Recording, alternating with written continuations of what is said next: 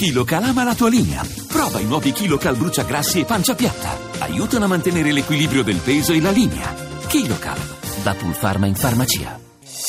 Voci del mattino.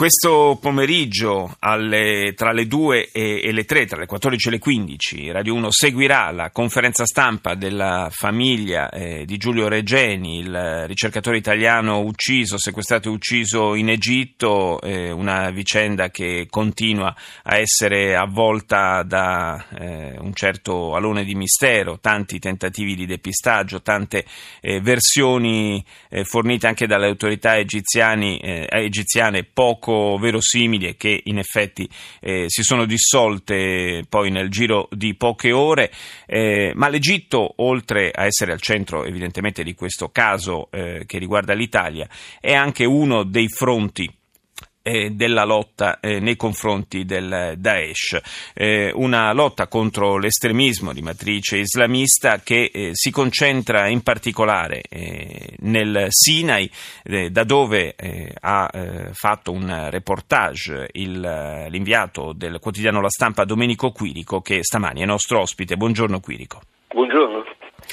Una situazione che si trascina ormai da molti mesi, quella di forte tensione in, eh, nel Sinai, eh, una situazione della quale forse perché ci sono eh, altri fronti che risultano più caldi e, e, anche perché il regime egiziano tutto sommato ha anche l'interesse a mettere un po' la sordina a quanto sta accadendo in Sinai, eh, dicevo un fronte del quale si parla relativamente poco parla relativamente poco perché noi siamo un po' distratti, cioè, eh, ci occupiamo diciamo, a, a, geometria variabile dei vari, dei vari luoghi in cui l'Islam radicale sta conducendo la sua guerra mondiale contro l'Occidente e ci dimentichiamo che in realtà la, la, la, sua azione è sostanzialmente unitaria, cioè combatte lì, combatte in Siria, combatte in Nord Africa, combatte nell'Africa australe, combatte nel, nel, sulla via della seta.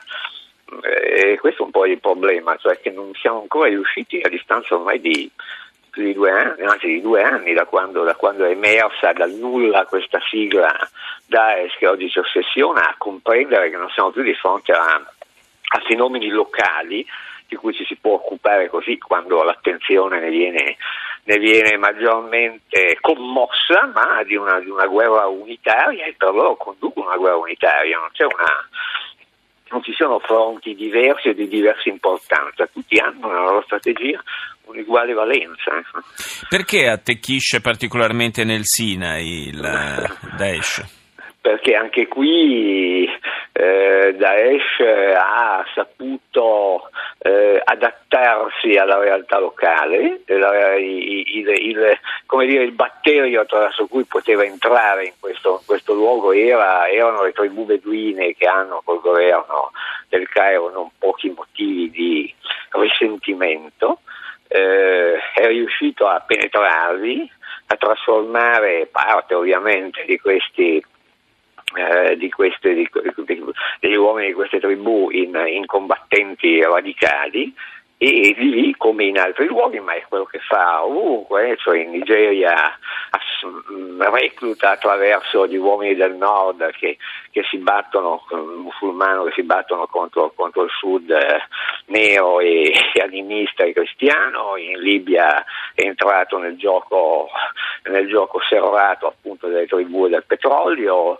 in Siria utilizza il risentimento dei, dei sunniti, degli ex eh, saddamisti contro, contro il governo centrale eh, sciita, insomma questa è la loro, la loro tecnica, trovare sempre il punto debole e sfruttarlo a proprio vantaggio. Eh, beh, questo processo di eh, reclutamento e radicalizzazione nel Sinai comunque non, come altrove non, certamente non si è realizzato da un giorno all'altro, evidentemente anche ah, no. lì c'è qualche responsabilità eh, politica delle autorità centrali del Cairo. Ma eh, le tribù beduine mal si, mal si come dire, inseriscono nel, nel mosaico egiziano e già hanno una lunga tradizione come dire, di brigantaggio proprio. Fino a qualche anno fa esercitavano il taglieggiamento, ad esempio, dei migranti che passavano di lì. E quindi anche qua c'è questo rapporto tra diciamo, criminalità e radicalismo di cui si parla molto e qualche volta anche un po' sproposito eh, per altre realtà del, del, dell'Islam, dell'Islam guerriero. Eh, boh, il Sinai è un luogo di turismo e anche un luogo di desolazione.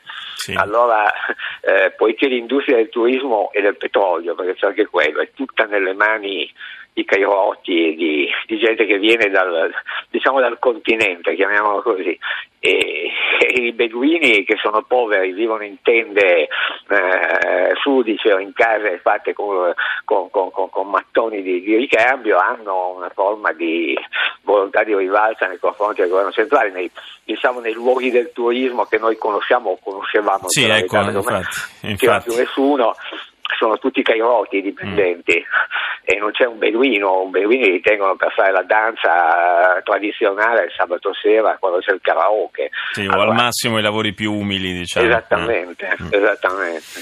Grazie, grazie a Domenico Quirico, inviato della stampa, grazie di essere stato con noi.